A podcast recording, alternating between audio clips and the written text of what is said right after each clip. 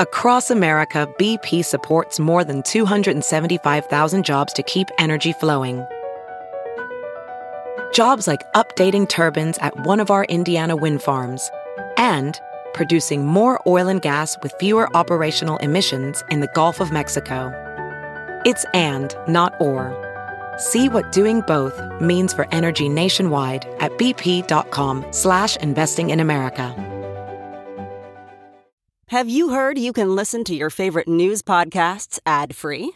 Good news. With Amazon Music, you have access to the largest catalog of ad-free top podcasts included with your Prime membership. To start listening, download the Amazon Music app for free or go to amazon.com slash ad-free news podcasts. That's amazon.com slash ad-free news podcasts to catch up on the latest episodes without the ads.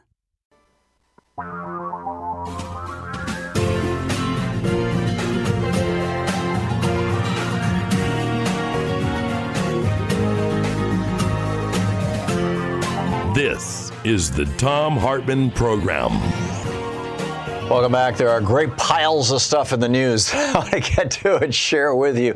There's huge protests in Berlin, Germany. Uh, tens of thousands, uh, perhaps uh, 100,000 people marching under the name Indivisible and the slogan for an open and free society, solidarity, not exclusion. They called it the Unteilbar, indivisible, march against racism, exclusion, and exploitation, and for an open society.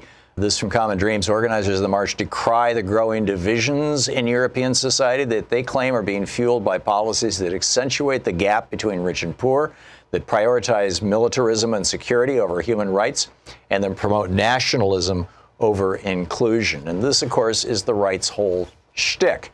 Many of the people participating in these marches were saying things like, untrump the world.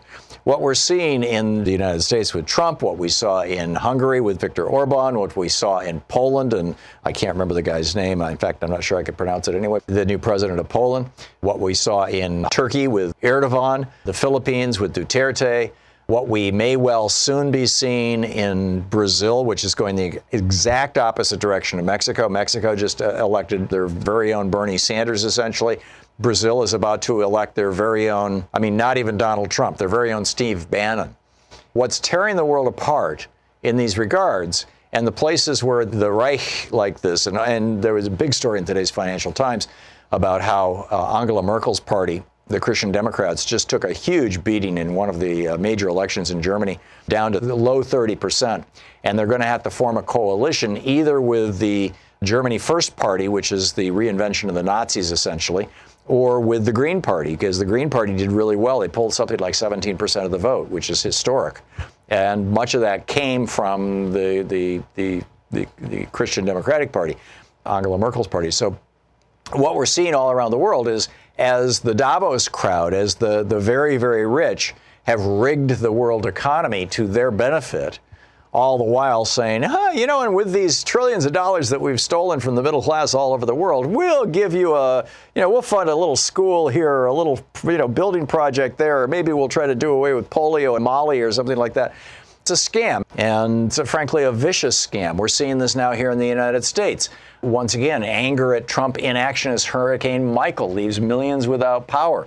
You all across Florida Panhandle and now the states north of that into Georgia and the Carolinas, we're seeing massive destruction from this hurricane, the fourth most powerful storm ever to hit the United States, the most powerful storm ever to hit that part of Florida ever.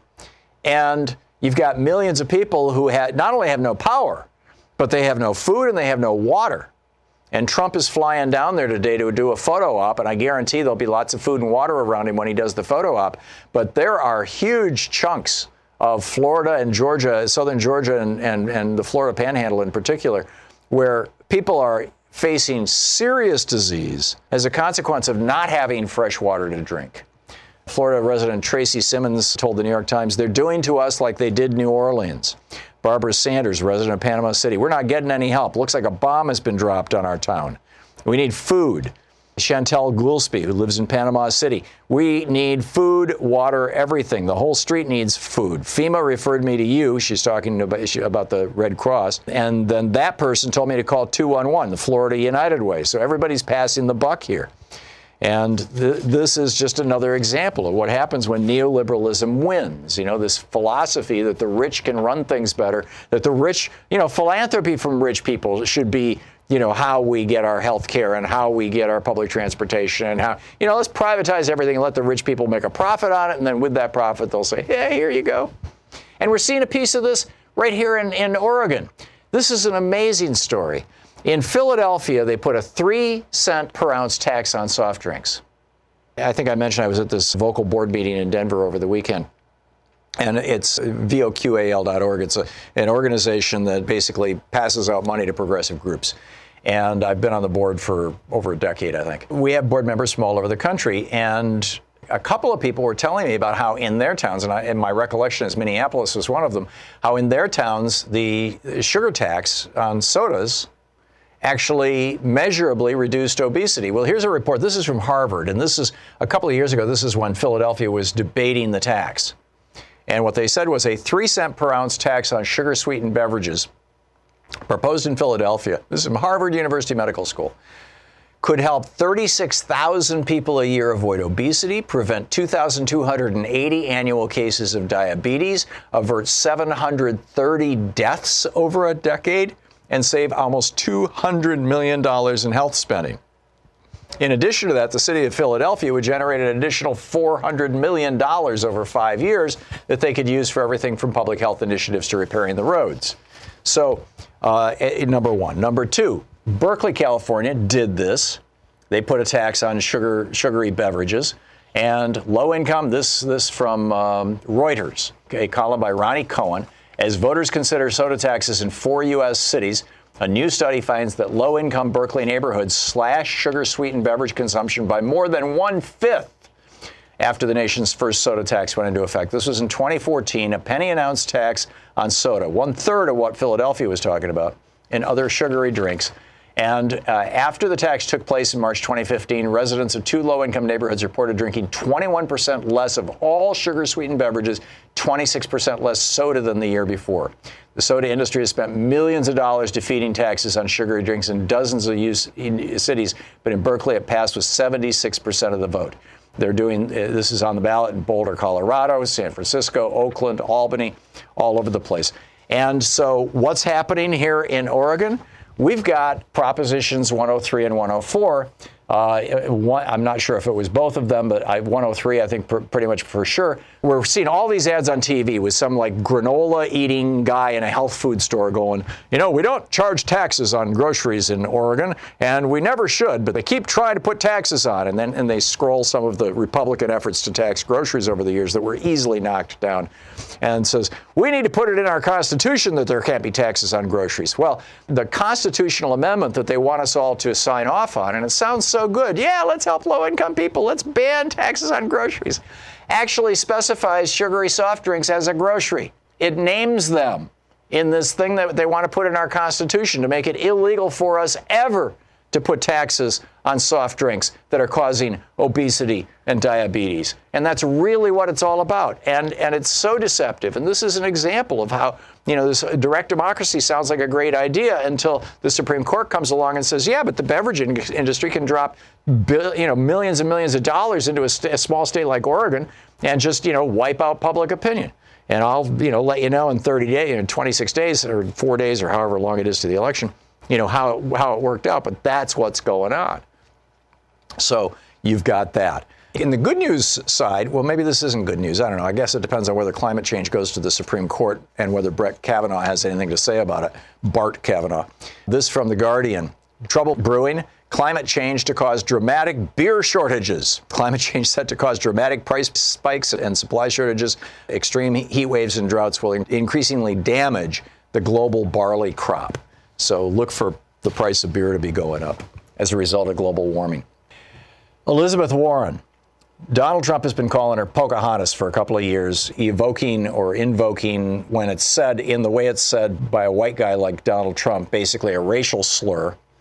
And uh, because she had said, now she never benefited from this, right? Uh, Trump and the Republicans have tried to suggest that Elizabeth Warren got into Harvard because of this, or she got a job as a professor because of this, or blah, blah, blah, blah.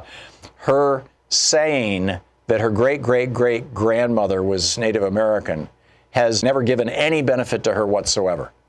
She has never used this for her benefit. She has said it a few times, and she even said it you know, as part of her resume when she was, uh, you know, going to work as a professor. But it, you know, it had nothing to do with why she got the job.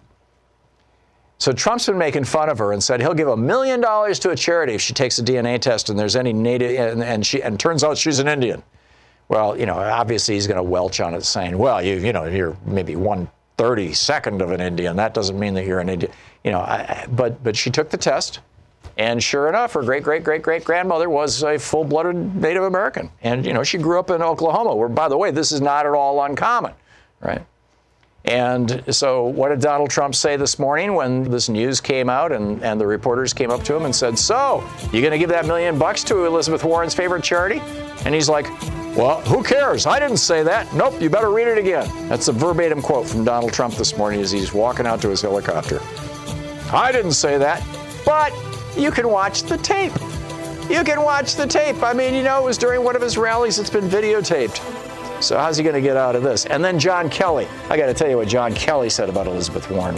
John Kelly, the uh, chief of staff, sent an email to Kevin Carroll, who is his senior aide at the Department of Homeland Security. This was back when he was running DHS.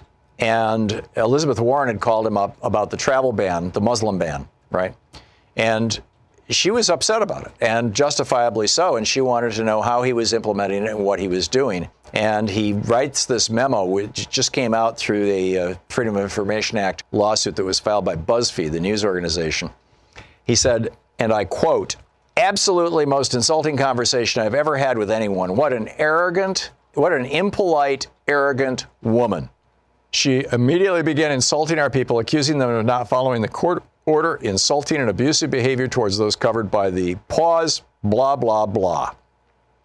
Too bad and then Carroll responds, his assistant responds to him, Too bad Senate Majority Leader McConnell can't order her to be quiet again. Right.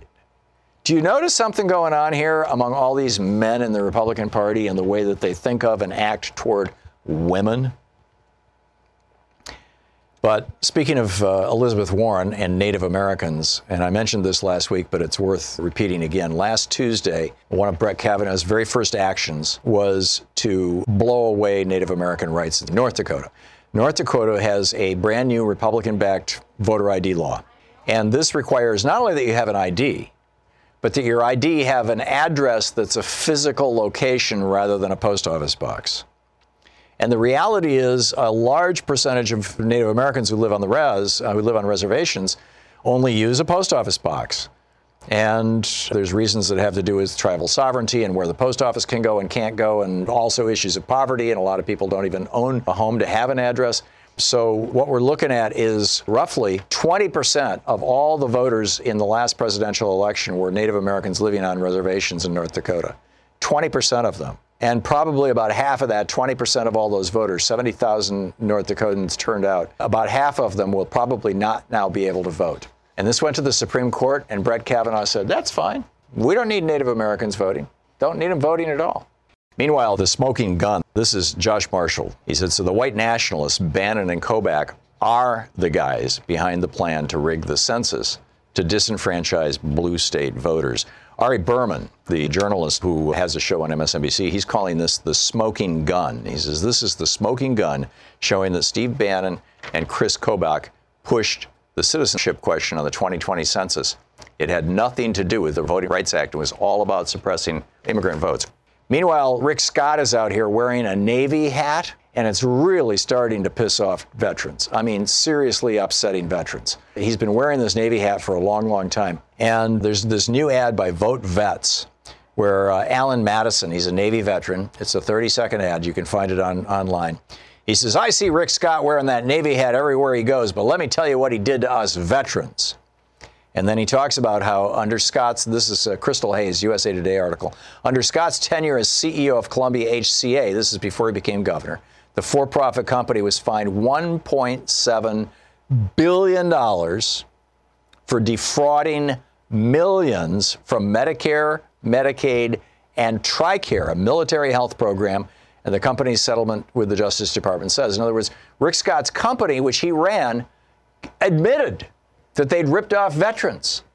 and they paid a 1.7 billion dollar fine because they ripped them off to the tune of hundreds of millions of dollars. And then when Rick Scott was questioned about this under oath, and the, the ad is actually showing clips of this, when Rick Scott testified about this under oath, he took the Fifth Amendment. I, I refuse to answer because it might incriminate me. Yes, you're a criminal, Rick Scott. We get it. You're a criminal. And now he wants to be the senator from Florida. It's mind boggling. Tell your friends. We now know that friends and family are more credible, more easily believed than actual news sources. Tell your friends about this stuff.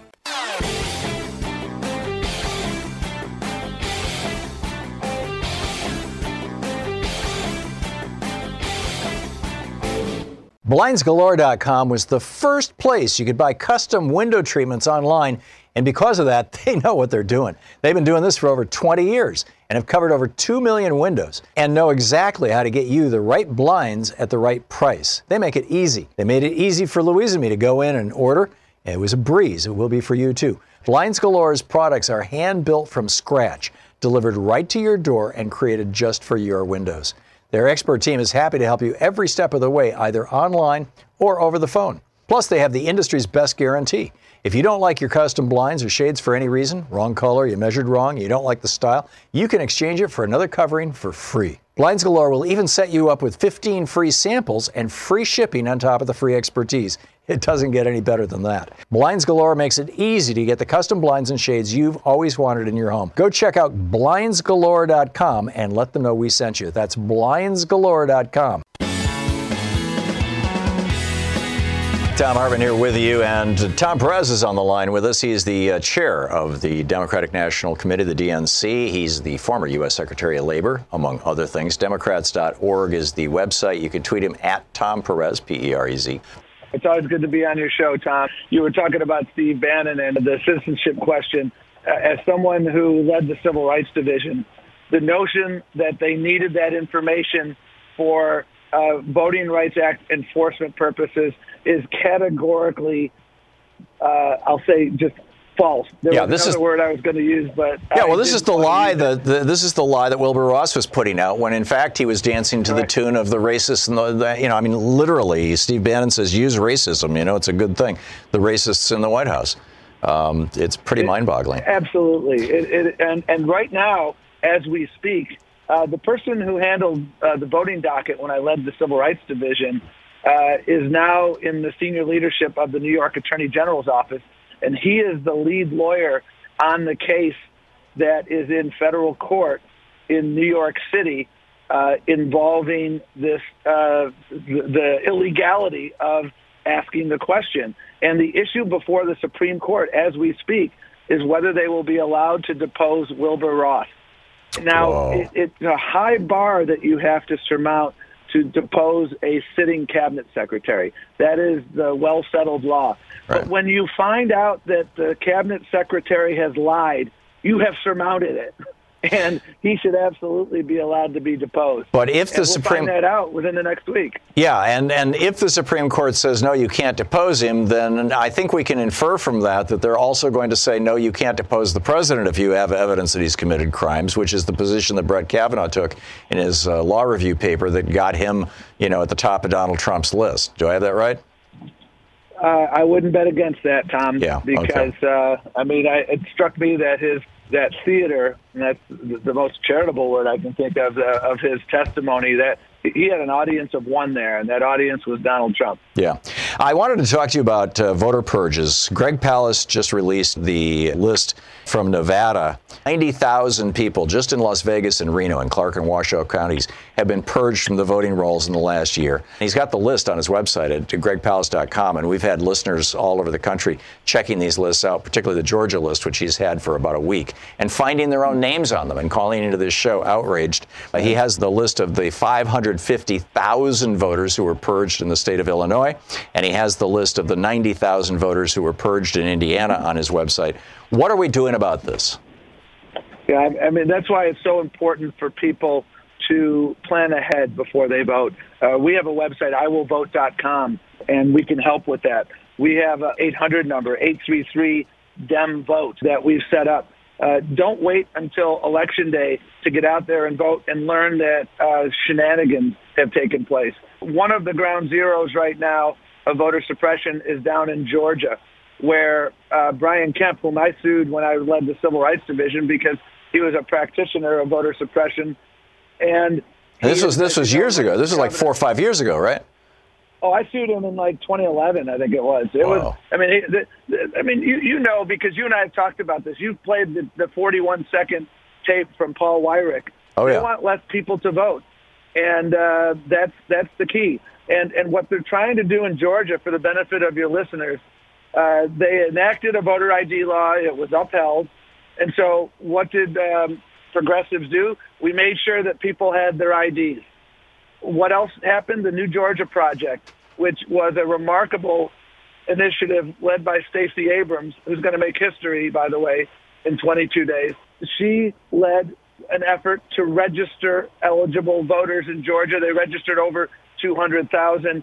And so, what did the Republicans do? They enacted a new bar, and uh, and now they've enacted a requirement that if it isn't a perfect match between your form of ID and what you have on the voter rolls, then you can't vote. Right. And, and let me give you an example. You know, if your name is Thomas Perez Jr. and your driver's license says Thomas Perez, comma Jr. and the voter roll says Thomas Perez Jr.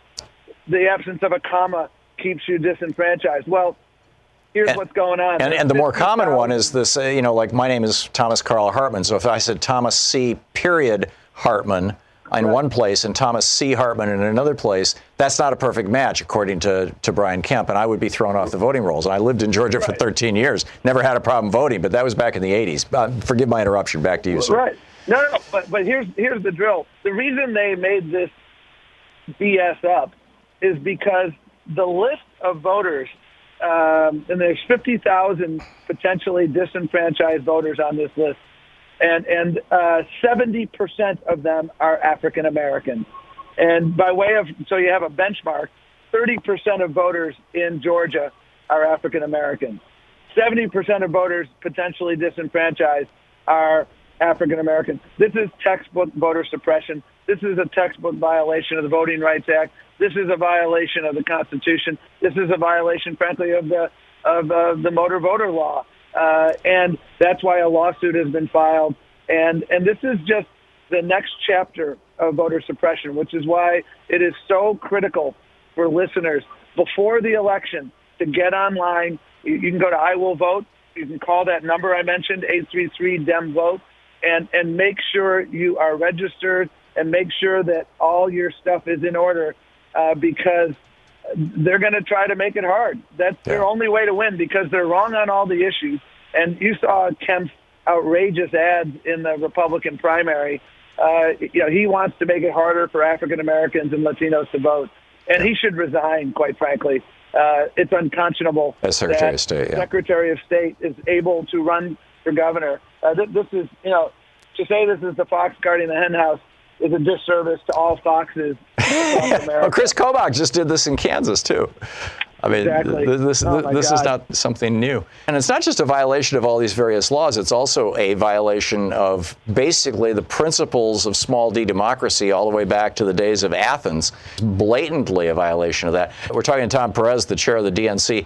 If the five Republican appointees, the five conservatives on the U.S. Supreme Court, had not voted to had not chosen to gut the Voting Rights Act, which was renewed by Congress. Uh, correct me if I'm wrong. I think it was Almost 98 to nothing. Yes. Yeah, yeah 98 to nothing. There were two people didn't vote, um, and and so obviously the will of Congress was there. In fact, they addressed that. They said, "Oh, well, people in Congress were afraid to vote against it because they didn't want to be called racists. But we don't care if we're called racist because we don't get reelected. So we're just going to strike this this sucker down, or at least a good chunk of it." Had the Supreme Court not gutted the Voting Rights Act, would Georgia have been able to do this? No, and, and that's a really good question. Uh, the, the, probably one of the two or three worst days of my tenure in the Obama administration was in 2013 when the Supreme Court, in a case out of Alabama, Shelby uh, County, gutted the heart of the Voting Rights Act. So, what would have happened if the Voting Rights Act were still in place is that the requirements that Georgia is putting in place now to make it harder for African Americans and potentially Latinos to vote would have had to have been pre-cleared by the Civil Rights Division of the Justice Department. Right. And that pre-clearance requirement was essential because we saw so many actions. Some were not subtle, some were uh, very subtle, uh, but no less um, uh, unlawful. And and that's why Section Five was such an important uh, bulwark in our voter protection infrastructure, and that's why without it, everybody has to step up, and uh, that's why I've been so actively involved in this. That's why the DNC, through our voter protection program, is so actively involved, and that's why there's so many, uh, you know, uh, Eric Holder's group, um, so many great lawyers in the private uh, bar, in the civil rights bar.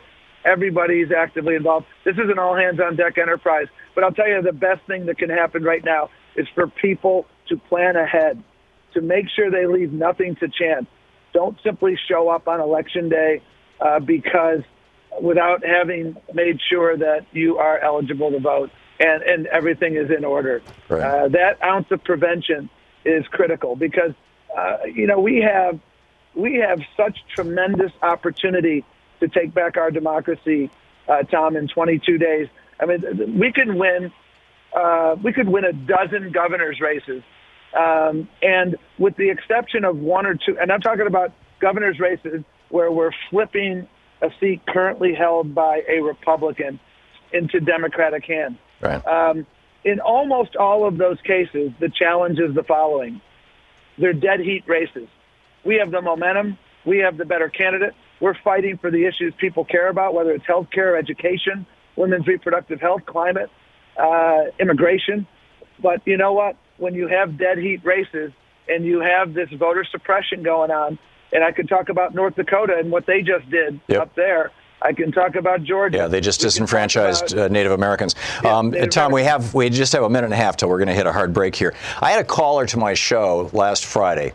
S- sweet woman, sounded just like you know, uh, nice, progressive, blah blah. And she said, you know, I worked. I'm in Texas, and I worked as a voting uh, officer for 20 years. And I can tell you, if you get a provisional ballot, all you have to do is write your name and address on the outside of the envelope, and not only will that ballot be counted, but you will be automatically re-registered in all 50 states. And I'm like, that is complete BS. It's a complete lie. It's not true. Provisional ballots, you know, the 95% of the time are never counted.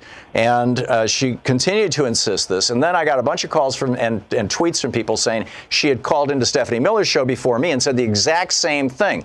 There is a campaign by Republicans to convince Democrats that if you get a placebo ballot, if you get one of these provisional ballots that don't get counted, you're it's just fine. Don't worry about it. And this this is what accounts for redshift. This is why, and we've been seeing this since the giant voter purge in Florida in the 2000 election, where Jeb Bush did this to hand the election to his brother. You know, throwing 90,000 African Americans off the vote. People get a provisional ballot. They vote. They think they voted. They tell the exit pollsters, "Yes, I voted for the Democrats." And suddenly, there's a five-point difference between you know what the exit polls show and what the actual polls show.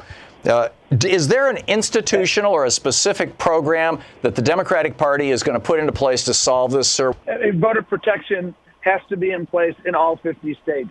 You're absolutely right that if you cast a provisional ballot, it is all too likely not to be accepted. That is why it's important to go to iwillvote.com, make sure your registration is in order, and you can vote. 22 Okay. days till the weekend, folks. There you go. And what was that toll free number you gave us again? 1 833 DEM vote. Dem vote. DEM vote. Okay, 183. And that's if you have a voting problem or if you just want to know what's going on. Anything, any questions? Any questions? Be safe. 833 Dem Vote. Tom Perez, thank you so much, the chair of the DNC. Riduzone. If you struggle to lose weight, listen carefully. Riduzone works. I've never before endorsed a weight loss product, but I've seen the result firsthand with my brilliant wife, Louise, who, like so many, has had her share of diet frustrations. Losing weight is hard, right? Louise heard about Riduzone. She did her homework, learned it's FDA accepted, and that it helps us lose weight in a revolutionary way. Riduzone comes out of university research that discovered a molecule that helps regulate appetite. When it's out of whack, we're always hungry and crave foods we shouldn't eat. And good luck losing weight when you're already starving on day one. Louise tried Riduzone. She looks amazing, and I've never, never seen her this excited about a weight loss product. Listen, when diet and exercise aren't enough and you want to lose the weight you've been struggling to lose, get non prescription Riduzone. Go to tryriduzone.com and use the promo code TOM, T H O M, to receive up to 65% off on your order and free shipping. That's tryriduzone.com, promo code TOM. You're listening to Thom Hartmann. Johnny in La Marque, Texas. Hey, Johnny, thanks for watching Free Speech. What's on your mind? Hey, Tom. Thanks for being there. Uh, you recall most recently uh, Chuck Grassley, Lindsey Graham, and Senator Marblemouth Mitch McConnell Right. are all doing this Frank Luntz-like mental gymnastics to reframe a uh, couple of women at the Jeff Flake elevator the other day as representing some kind of angry mob out of control that threatens their very lives, Right. including those activists at the back of the hearing room who are just practicing democracy. Right.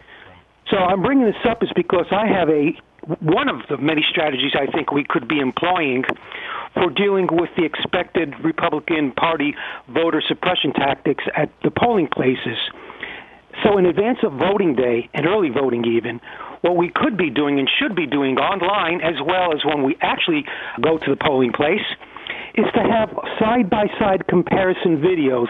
Now, I know they didn't have video phones back in 2000 during the Florida re- recount, but I did see on Free Speech TV a number of years ago a documentary that included a reenactment of those paid, what I call Republican Party crisis actors, who were screaming and yelling and banging on the glass door, demanding to be let in and they, they were let in by the uh, law enforcement on duty there because law enforcement tends to be conservative, as we all know.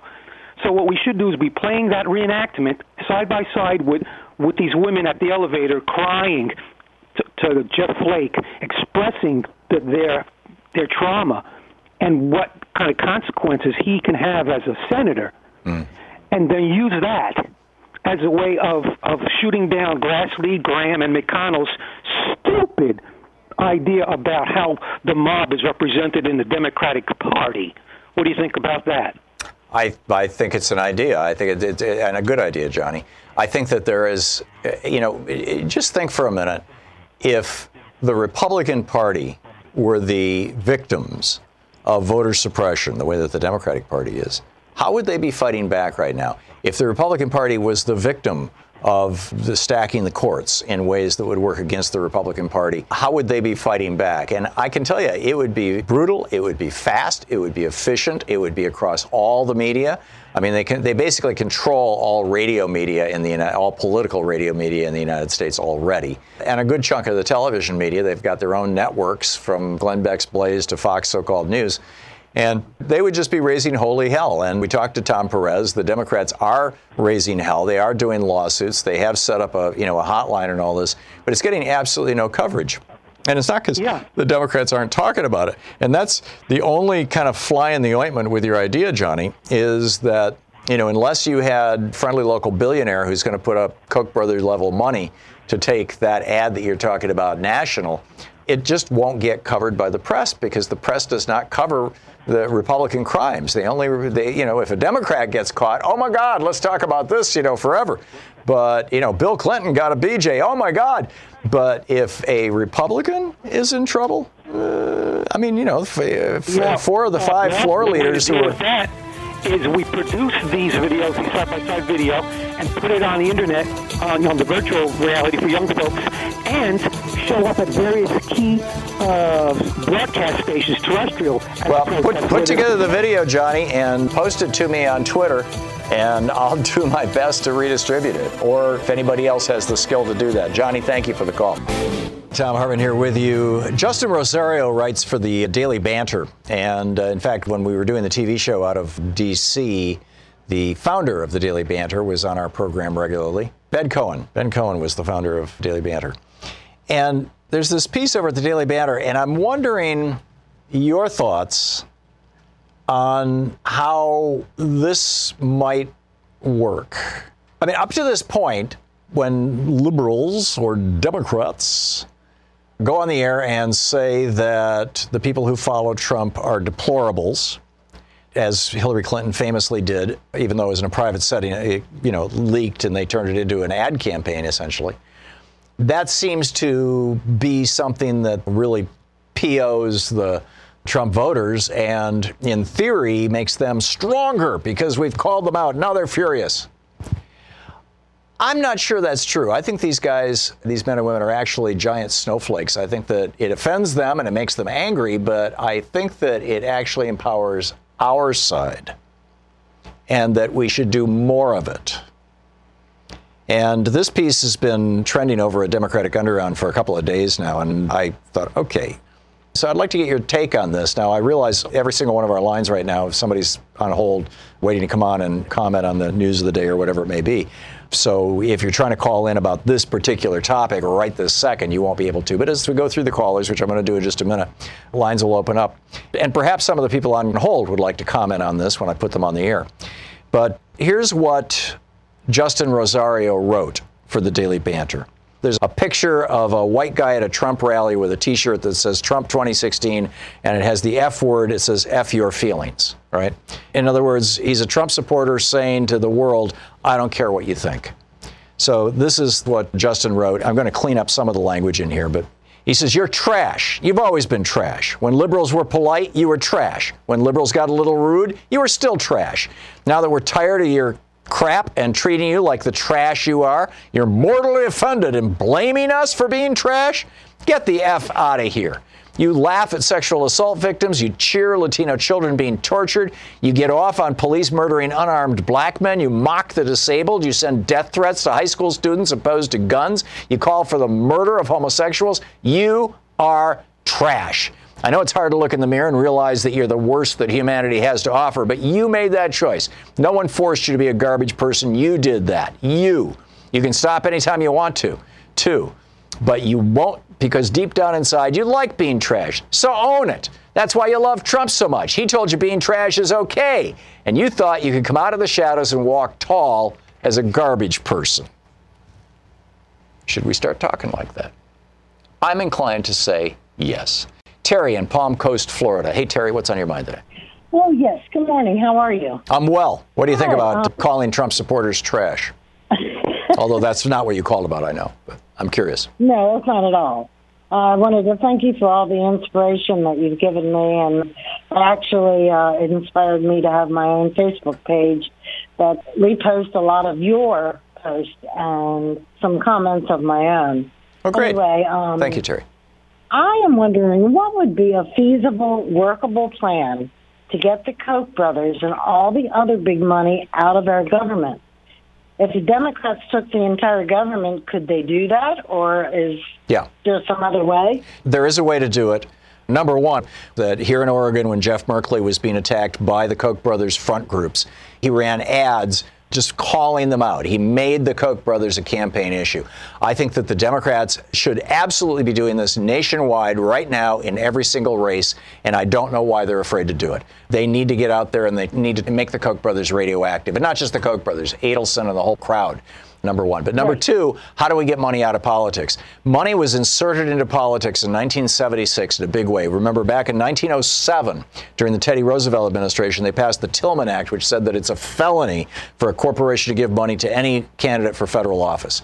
Fast forward to 1976, that gets struck down by a decision called Buckley versus Valeo and then another one two years later, First National Bank versus Bellotti, that was actually authored by Lewis Powell, that decision. And in both cases, the first Buckley having to do with billionaires, First National Bank having to do with corporations. In both cases, what the Supreme Court ruled was that money is protected by the First Amendment as if it were free speech because corporations don't have a mouth and because billionaires are just individual people and they can't talk so loud that millions of people can hear them, so their money can work as their speech. I take that as a total nonsense, a total BS argument, but it is the law of the land now because the Supreme Court said so. So what we need to do is change the composition of the Supreme Court. If the Supreme Court had not handed the presidency to George W. Bush in 2000, we would right now have a 7 to 2 liberal advantage on the Supreme Court. Instead, we've got a 5 to 4 conservative advantage. So, what we need to do, if we get control, and this is your scenario, Terry, and by the way, thank you for calling, what we need to do is a simple majority of Congress can pass legislation that changes the number of members of the Supreme Court. So once we've got the White House, the Senate, and the House, and I realize it's going to be a while, it might be 2020, it might be another two years, might be even six years, who knows? But when we've got those three things, pass that law, take the Supreme Court from 9 to 11 or 9 to 13, have that Democratic president put four, two or four new justices on the court, and have, in the meantime, start ginning up a case like the Buckley case that the Supreme Court can use to reverse Buckley and reverse Citizens United and reverse First National Bank versus Bellotti and reverse McCutcheon and just reverse the whole damn thing. And that will get us back to the way we were from 1789 when the Constitution was ratified until 1976 when five justices on the Supreme Court blew everything up and turned us from a democracy into an oligarchy. Roy in Greensboro, North Carolina. Hey, Roy, what's on your mind? Thom, my JFK hero. Thank you. What's up? Vis-a-vis the climate crisis. Oh, by the way, uh, the Justin Rosario remarks are right on. They are. It's white trash. They should own it.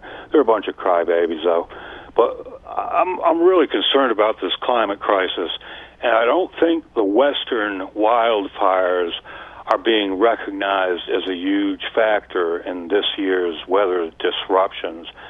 Here, Piedmont, North Carolina, every day 10 to 15 degrees above average. The misery heat index even higher. It's like 100 degrees every day into October. Well, this is this is why Hurricane Michael went so far so fast. Is because the Gulf waters are averaging 83 degrees right now Fahrenheit, and typically in October, this in October 15th, this time of year, uh, they're 70, 71 to 73 degrees. So they're 10 degrees warmer than normal. That's what jacked Hurricane Michael. It shouldn't have surprised anybody. Forgive my interruption, Roy. Keep on going.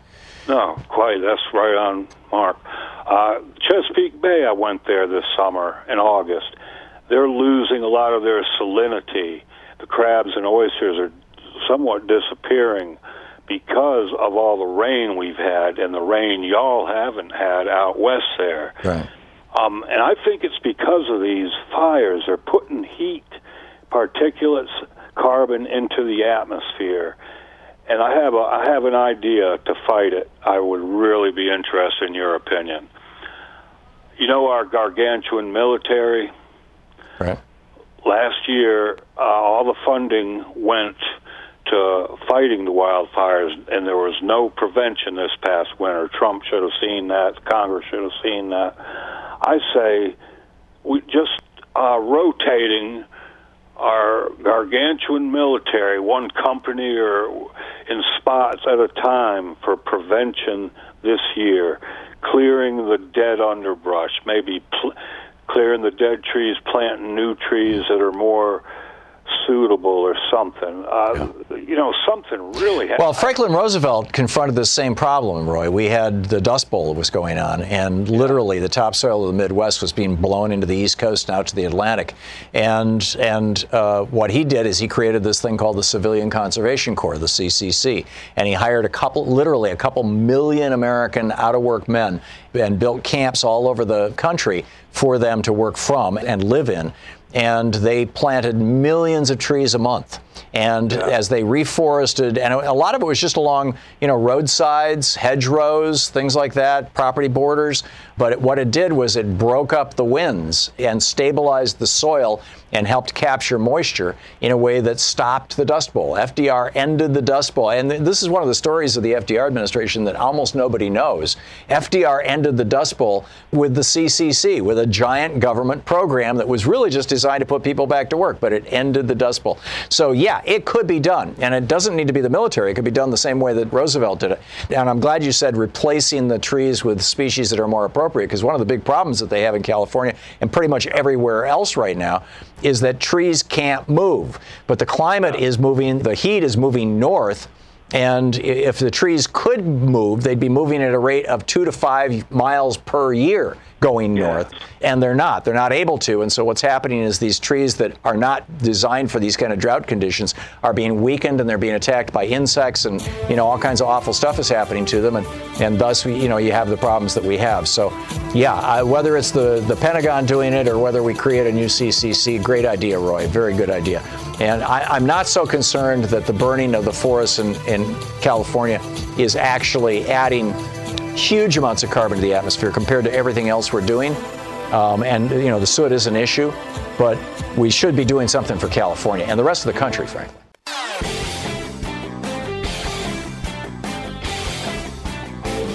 Take one atom of nitrogen and bond it with one atom of oxygen, and boom, you just created nitric oxide, a miracle molecule your own body makes that fuels your cardiovascular health, keeping you vibrant. But as we all age, our bodies need help generating more natural nitric oxide. Super Beets by Human N has harnessed the power of nutrient enriched beets and created a superfood that helps your body make more nitric oxide on its own. The core philosophy of Human N is to develop heart healthy products for your body. One teaspoon of Super Beets daily supports your cardiovascular health and blood pressure levels, giving you natural energy without the need of a quick caffeine kick or sugar high. We're talking real.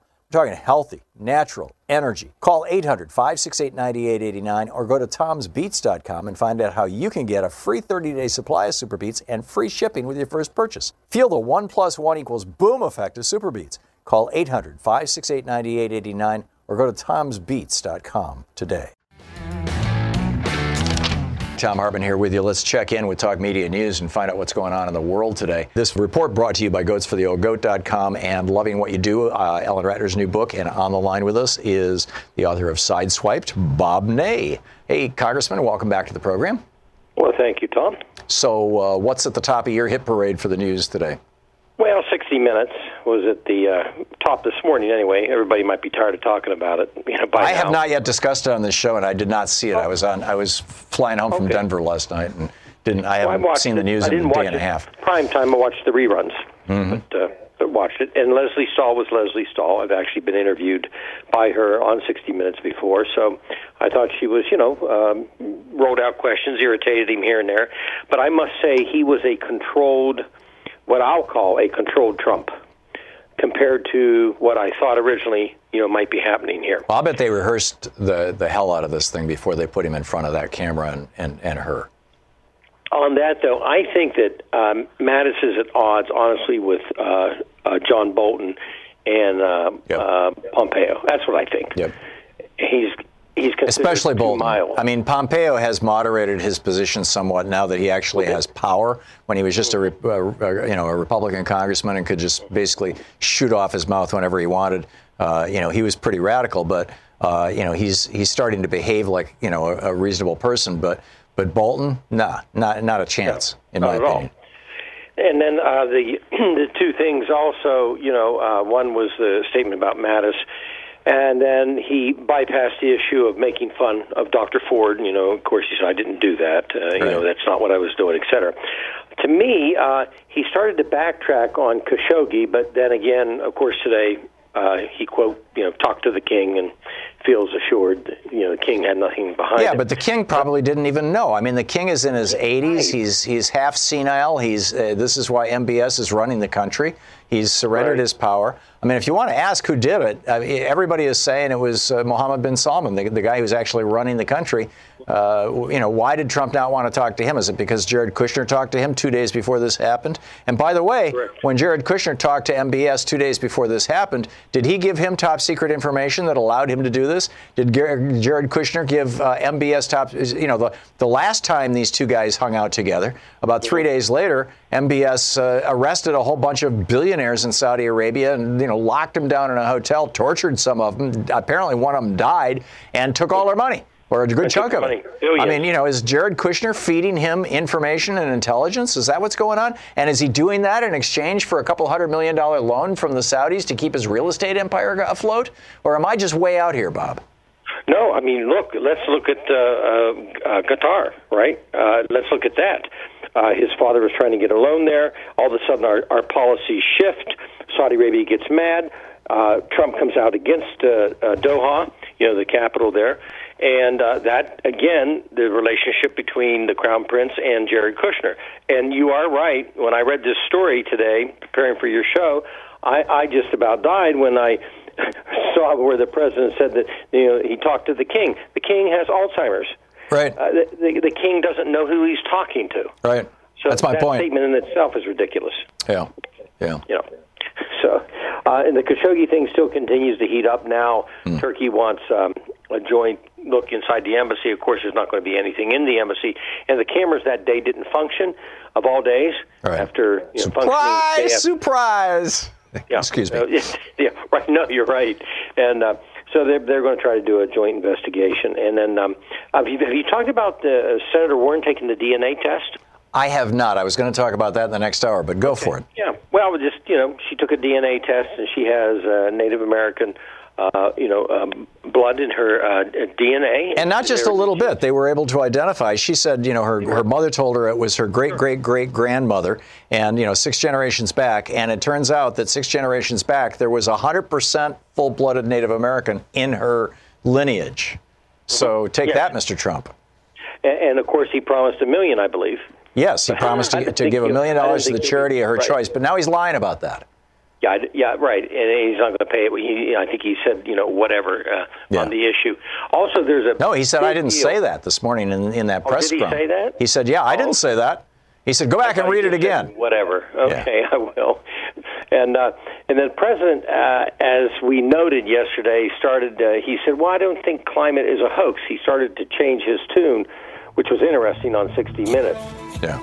And uh, and there's a big report. Bottom line, we're running out of time. There's a great big report of a real dire situation coming out of NASA with global warming. Uh, From NASA, Yes, which is controlled by the administration. Well, that's, from NASA. that's interesting. I'm looking forward to that. Right. Bob Ney, author of Sideswipe. Thank you, Bob. Thank you. Oh, my. How's that new Gilded Age treating you? This era from the late 1870s through through the crash of 1896, I think, largely was considered the Gilded Age. And then when conservatives ran things of, by, and for business, and the fat cats who basically controlled Congress and everything else were people like Jay Gould, the railroad baron, uh, John Rockefeller, the oil baron, Mr. Mellon, I'm forgetting his first name, who was the uh, banking baron and who became Herbert Hoover's Treasury Secretary, as I recall. And, you know, these guys ran the world, basically, or ran the United States. And then, of course, there was the progressive era right after the assassination of McKinley in 1901 when Teddy Roosevelt became president. And Taft after him, two relatively progressive Republicans. Teddy Roosevelt brought us the national parks and the inheritance tax and, you know, all kinds of good stuff. But the hallmarks, the kind of signature hallmarks of the Gilded Age and the Roaring Twenties, these two eras in our past, where corporations basically rose up and took over everything from you know the average working person's life through a whole variety of mechanisms, including Supreme Court decisions. This was the era, the, Roaring Twenties was the era of the Lochner Court, where they struck down child labor laws, they struck down unionization, the right to unionize, they struck down the rights of, of individual workers, basically to have any say at all in the workplace. And today, right, we've got these three eras that were all governed by conservatives. Now, in the in the Gilded Age, the conservatives called themselves Democrats because the Republicans were the anti-slavery party. Although they kind of got into the same bed there for a while, and in fact, Grover Cleveland was the only Democrat who was elected president during that entire period, from the end of the Civil War until after Taft with Woodrow Wilson. And Cleveland was elected president as a Democrat twice with a Republican in between, which is very interesting. And Cleveland gave lip service to it. You know, you've heard me quote on this program in the past numerous times uh, from his, I believe it's uh, 1887 State of the Union address, where he talked about, you know, corporations and the wealthy have risen in power to the point where the iron heel of corporations is upon the neck of the average working citizen. And you can, you know, Google that or look it up. It's in a bunch of op-eds that I've written too. You can easily find it by searching on my name and Grover Cleveland. But here we are again, right? I mean, the signature, the hallmark characteristic of these three eras, the one we're currently in, the Gilded Age, the late 1800s, and the Roaring Twenties from 1920 to 1929. Probably the two singular hallmarks of those eras are number one, the very rich, and I'm talking the top 1% to the top 1 100th of 1%, got insanely rich while working people either got flat, you know, either their wages were flat or they actually declined. That happened in all three of these eras. But the other piece of it, which is why everybody got rich outside of just tax policy, is mergers and acquisitions. Trusts is what they were referred to back in the 19th century and the early 20th century.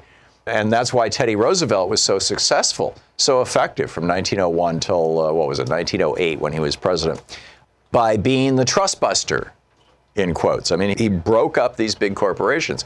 Most famously, Standard Oil of Ohio, or Standard Oil of New Jersey, actually, was by that point in time. It started out in Ohio and they threw Rockefeller out in the 1890s, and then you had this charter mongering era where all the states on the East Coast were competing to reduce the standards a corporation had to meet in order to charter itself in their state, including the antitrust standards. And uh, New Jersey ended up with Rockefeller's business. Delaware ended up the most successful. But anyhow, that led to this explosion of mergers and these trusts. And here we are again. Trump's Justice Department just approved a $69 billion merger between CVS, nation's largest drugstore chain, and one of the five largest health insurance companies. And I'm not sure where they rank in that five, but Aetna. This is the largest health insurance deal in history. And the purpose, Robert Reich is writing about this over on his blog at robertreich.org. He says uh, the real purpose is to give Aetna and CVS more bargaining power over their consumers and employees, right? I mean, you know, if if this new giant company is the biggest drugstore chain in town and the biggest insurance company in town, and they're setting wage floors or ceilings, actually, uh, this is sort of like the old Gilded Age in England, in the United Kingdom, that Dickens wrote about, when there were literally, and this was, you know, from the 1700s to the, the end of the 19th century, there were literally laws that were called maximum wage laws. Employers couldn't pay their employees over a certain amount because they did not want a middle class to emerge. Because, as Russell Kirk talked about in his famous book, The Conservative Mind, in 1951, the book that kicked off the modern conservative movement, if you have a middle class, it is disruptive. A middle class means that people will have political power. They will not be afraid for their lives and their jobs. And middle classes are bad things in the conservatives' worldview. So this is what's going on right now. It's it's it's suppressing wages. It's, it's making it impossible to compete. And it's not just pharmaceuticals. And so, you know, my question to you is what do we do about this? And how do we do it?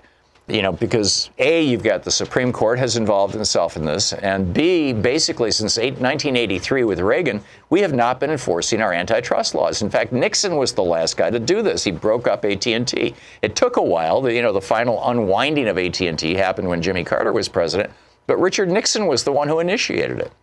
And that was really the last big time. You got the four banks, uh, five banks in the United States now hold 44% of all American banking assets, all American banking assets.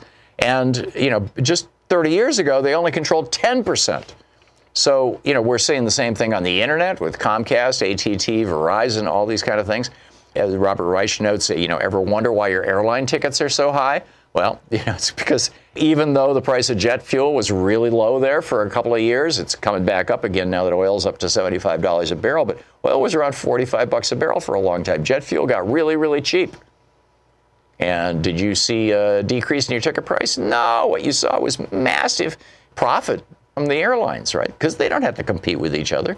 They basically, the hub and spoke system, they've got you nailed down. And in fact, it was interesting. I was at a meeting of the uh, Voqal board, Voqal Board, voqal.org is the website. It's a philanthropic organization that I'm on the board of directors of. And talking to people about, you know, everybody was going home Sunday afternoon, right? And I flew nonstop back to Portland but there were other people who, you know, there's one person who was flying back to Portland on Alaska Airlines going through Seattle, right, just to, to get the miles. It's like the airlines have us locked down. And then you look at this Monsanto alone owns the key genetic traits to more than 90% of the soybeans planted by farmers in the United States and 80% of the corn.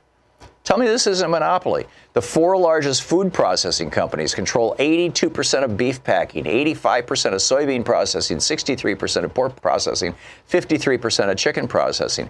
And on and on and on this goes. This is literally the new Gilded Age. And at the same time, we are using tax policy to supercharge this, to give these big corporations even more money that they can use for mergers, and also to widen the racial wealth divide. The Institute on Taxation and Economic Policy, ITEP, just released this amazing new report. This is the first quantitative analysis to actually look at the racial consequences of the Republican tax scam. And what they point out is that because about 80% of all the benefits went to the top 1%, the top 1% are three times more likely to be white people than is the general population. So, as a consequence, white families got three times the benefit. Households of color are largely excluded from any benefits from the Tax Cuts and Jobs Act uh, benefits. This, you know, the, the Republican tax scam. And meanwhile, we've got this rigged system to keep it in place. And I want to get into that when we come back from the break. Uh, this is, you know, we've talked with Greg Palast a number of times about this. He's got some brand new information out, uh, you know, about Nevada. And uh, it's real interesting, and we will get into that too.